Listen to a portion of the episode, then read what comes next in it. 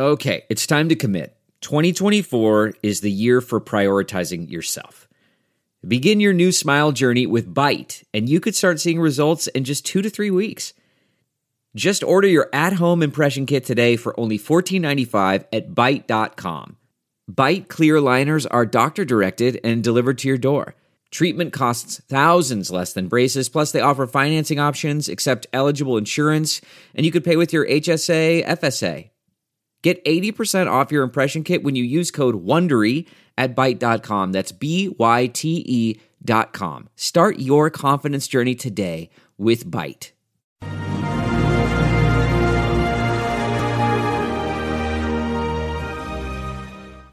Hi, everyone. Judge Andrew Napolitano here. Today is Thursday, August 18, 2022. It's about 325 in the afternoon.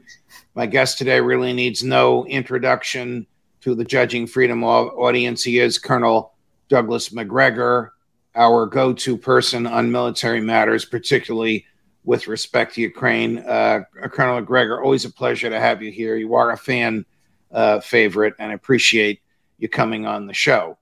Uh, we we have read recently in media reports. I, I, have to start my question out with that because I don't know if this happened or not. I don't know if the CIA leaked it and the media picked it up without uh, attempting to verify, or if it happened mm-hmm. that Ukrainian uh, forces have been destroying Russian depots in Crimea. Is this true? And if so, is it a big deal? Well, the first answer is that the Russians are very tight lipped right now. Uh, they're not really telling anybody anything about it. Uh, we can confirm one explosion, and that could be any number of different things. It could be sabotage, it could have been a quadcopter that flew overhead with a munition strapped to it or something, dropped it on some uh, flammable substance. We really don't know, Judge. But to tell you flat out that this is important is wrong. This is not a game changer. Okay. I would judge this all to be largely irrelevant. There is a is major- is, is Crimea now uh, culturally, politically, geopolitically a part of Russia?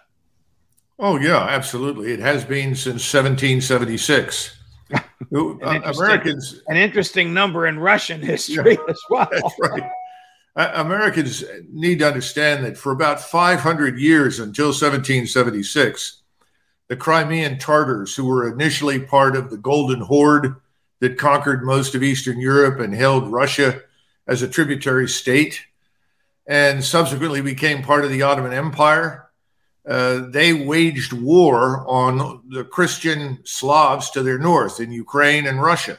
They captured tens of thousands of slaves and brought them back to uh, Crimea from where from where they were shipped to Constantinople and then sold in the slave markets. So the czars, before they were even czars, when they were princes of Moscow, were trying desperately to defeat the Tartars, drive them out completely. It took them 500 years.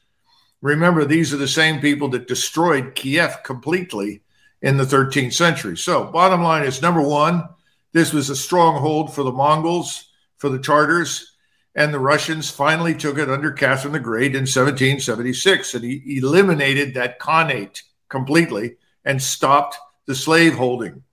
Secondly, you had the Crimean War from the end of 53 until the beginning of 56. That is 1853 to 1856. The Russians lost the war in Crimea to the French, the British, and the Ottomans, who together were allied against the Russians. And the great fear at that point was that the Ottomans were so weak that the Russians would simply overwhelm the Ottomans.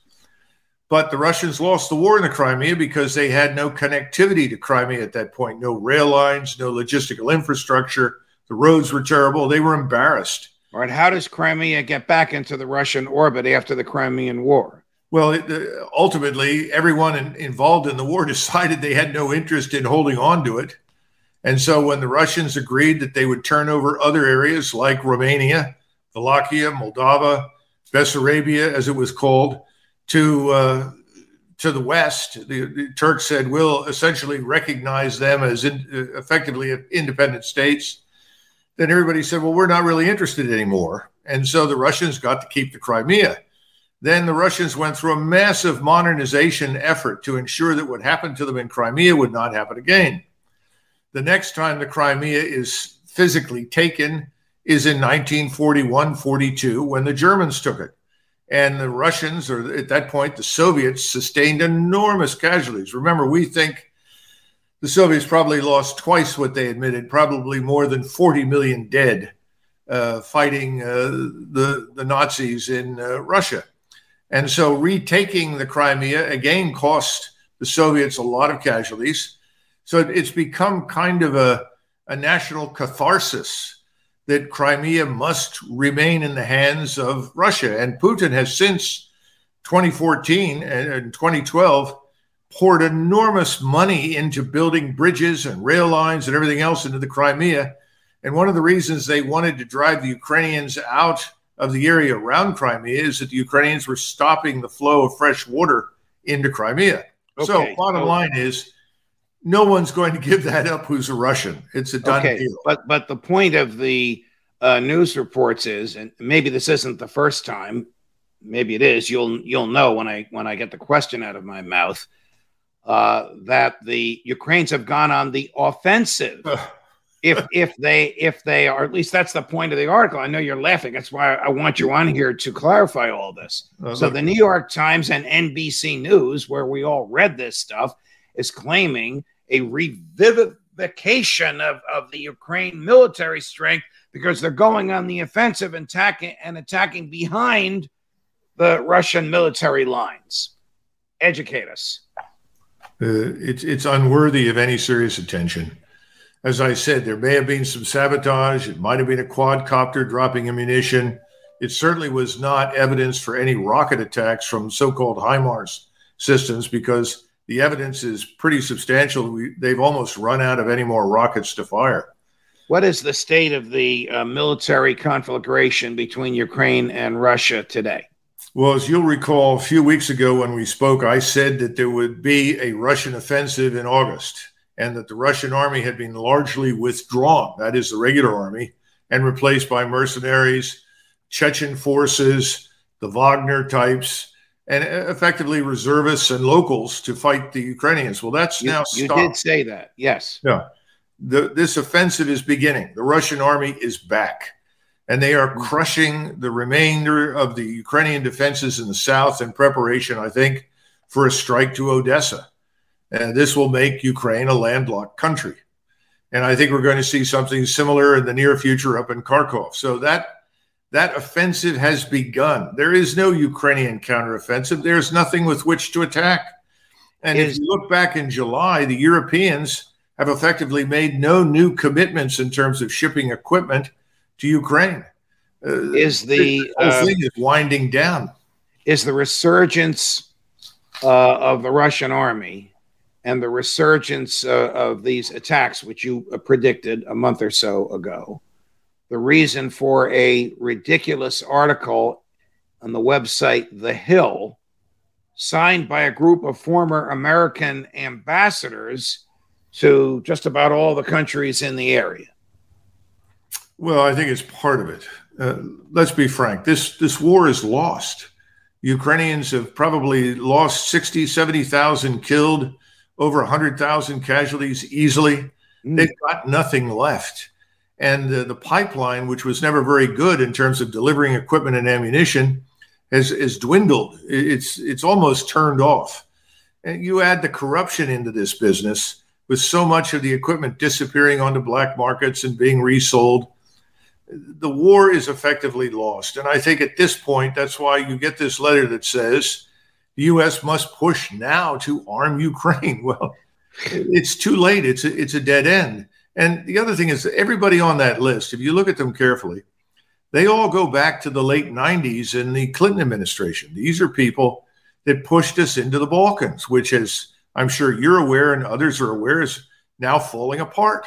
Right. The, the problems in Herzegovina and, and Bosnia, the problems in Kosovo, these are insoluble. And the only way they can be preserved in their in the in the setting that we created in in the 1990s is for foreign forces to be there on the ground. How apparent is it to American uh, intel and to American troops in non uniforms on the ground what you've just articulated? Number one. Number two, isn't it dangerous for American troops out of uniform on the ground to be there in, in the midst of, or right now at the beginning of, a, a massive Russian offensive?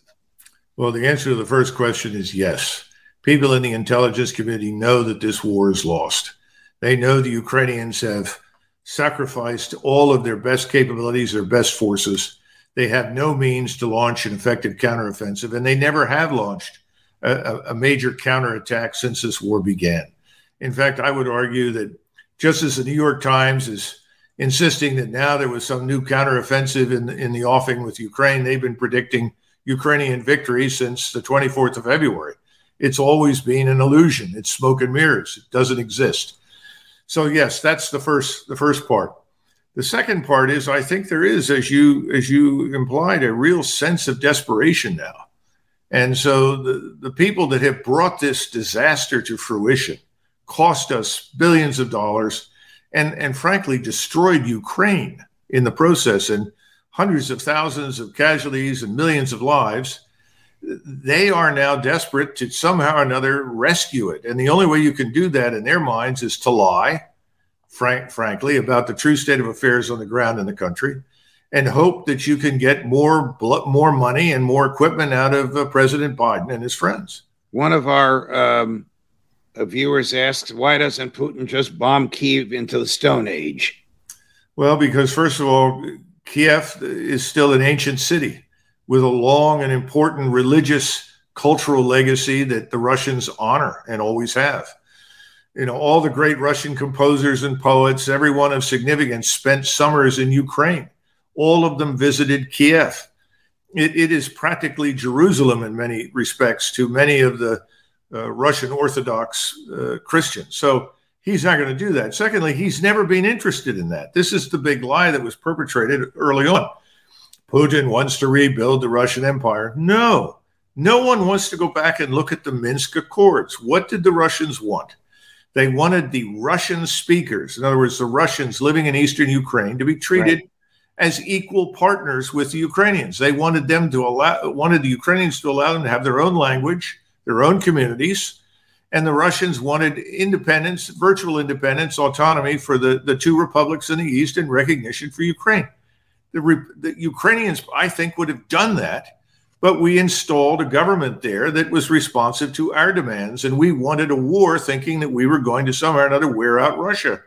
And remember, there's a certain progressive leftist mentality that says no matter how wrong you are, no matter how much it costs in terms of blood and treasure, if you persist long enough, eventually your enemy will give up and go away. Oh, come on. Don't, don't uh, the people that signed that letter have signed on for that illusion. Don't Antony Blinken, the Secretary of State, and Lloyd Austin, the uh, Secretary of Defense, and William Burns, the head of the CIA, know what you have just articulated about the dilapidated state of the Ukraine military and in the inevitability of the Russian surge, which has now commenced. Uh, I think so. I don't know and how. What, what do they tell old Joe? What they think he wants to hear? are they finally telling him the truth? Well, you know, look. if we start talking about President Biden and and you know whether or not he's really all there and how much he understands and how much he just repeats. That's we waste a lot of time on that. Let's look at the people around him and those that stand in his immediate vicinity. Okay, the people around him are globalists, but are they they, they must uh, they cannot escape reality. They are ideologues. Ideology is the secular version of religion. So, in that sense, they're true believers that refuse to come to terms with reality. It doesn't matter what actually happens. They will never admit to doing anything wrong. These are not realists. There's no realistic appraisal of what is or is not in the interest of the American people. And this is the biggest problem. Is it in our interest for this war to rage on in eastern Ukraine? Well, from the very beginning, it never was. Do we have an interest in seeing all of these Ukrainians killed, their lives ruined? No. Do we have an interest in seeing large numbers of Russians killed? No.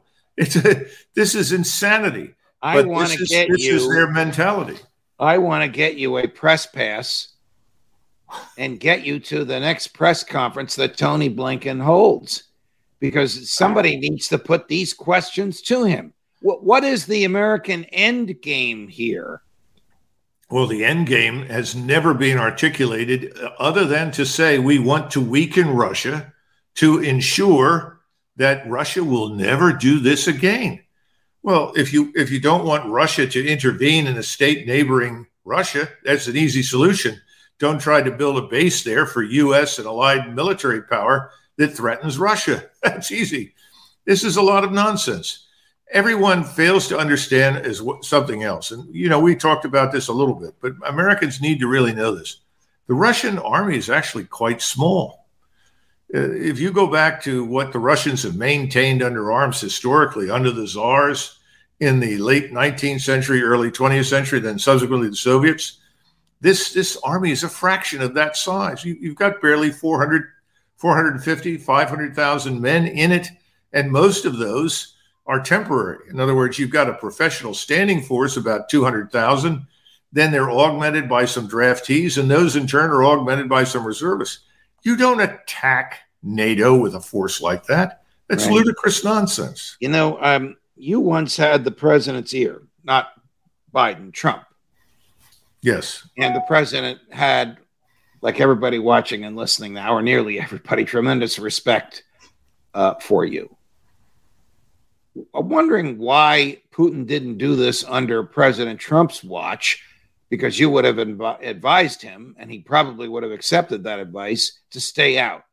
Why would Putin have waited until the neocons and globalists surrounding Biden were in there, spending more in American cash than Putin spends in a year for his entire Defense Department? Absolutely. Well, the first thing to keep in mind is that uh, I think Putin uh, not only personally liked Trump, but I think President Putin thought that President Trump would build a new rapport with Russia. President Trump is not known publicly for the way President Trump is privately. We always see President Trump speaking off the cuff, uh, very, very, uh, what's the right word, spontaneously to the to the crowd. You and know, with, and with much and with much bellicosity. Yes, but in private, President Trump listens. He really does. He'll ask you a question, and he will listen, and then he'll I, follow I, up. I, uh, Colonel, I can attest to that myself, having been and still am a friend of his uh, for 35 years. I'm going to amend your quest, your answer, and say Putin probably thought that Trump would be reelected. Oh, I think he did, and he was he was really among the first to discover the extent to which uh, there were efforts to subvert and undermine his reelection. Right. But I think he really believed that uh, President Trump could forge a new relationship with Russia. And again, nobody understands how much cooperation we enjoyed from the Russians going back to 2001. We couldn't have walked into Afghanistan and done much of anything without the enormous help from them in terms of intelligence, from the arms that they provided to the Northern Alliance, which fought on the ground right. effectively to to rid Afghanistan of the Taliban. Boy, there's a phrase from the past, Colonel Northern Alliance. Let me get back to uh, Intel before we end. You um, told us, your colleague Scott Ritter told us, your colleague Phil Giraldi told us that the intelligence briefers in the Oval Office are notorious for telling the president what they think he wants to hear. But at some point, they have to tell the truth as they understand it to be. Do you know? I know you're not in there. You once were, but you're not there now. Do you know if, if in their minds we have reached that point where they have to say, Mr. President, this is going nowhere. This is this is a Putin victory in months. One would think so. At this point, it's it's indisputable. That's why these silly reports from the New York Times are just glitter that, that have no basis in fact. But again, we don't know what goes on in this administration. The only thing I can say is that inside the intelligence committee, there are always people who try to present ground truth. That ground truth is subjected to modification and change based on the agenda in the White House in many cases. Has it always been that way? No. but it has gotten that way certainly over the last several years. And I think with President Trump, uh, I don't know that he was always told the truth about a whole range of things because we know that he was told that were, at one point there were only three or four hundred soldiers on the ground in uh, Syria, and there were upwards of two thousand Americans. Yes, and these are these are bold-faced lies, and I'm sure that we know that there are Americans not in uniform on the ground, either operating as mercenaries or contractors, whatever you call them, in Ukraine. And you asked earlier, could they be killed? Of course. But the majority of them are so far back that the probability of, of being hurt is probably low. In other words, if you're going to stay west of the Dnieper River, you're probably not going to be at risk. Last question.